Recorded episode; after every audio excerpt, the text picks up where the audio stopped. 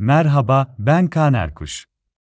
Şimdi size ICO kavramından bahsedeceğim.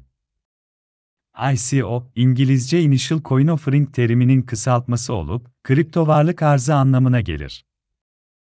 Kripto para arzı, Initial Public Offering, yani halka arz teriminden türetilmiş olsa da süreç hem halka arz hem de kitlesel fonlama sürecine benzemektedir.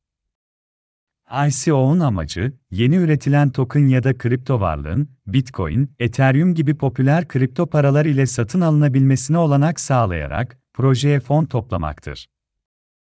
Yatırımcılar, satın aldıkları token ya da kripto varlıklar sayesinde projeyi yöneten şirketin sunduğu ürün ve hizmet faydalarına, projedeki bir hisseyi temsil eden varlığa ya da proje kapsamında bazı yan haklara da sahip olabilir.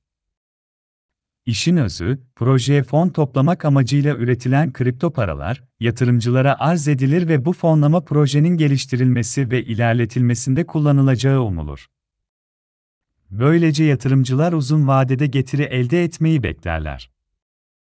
ICO ile IPO'nun en büyük farkı, satın alınan jeton ya da kripto varlık sahiplerine, projeyi yöneten şirkete ortak olmak gibi yasal haklar vermemektedir.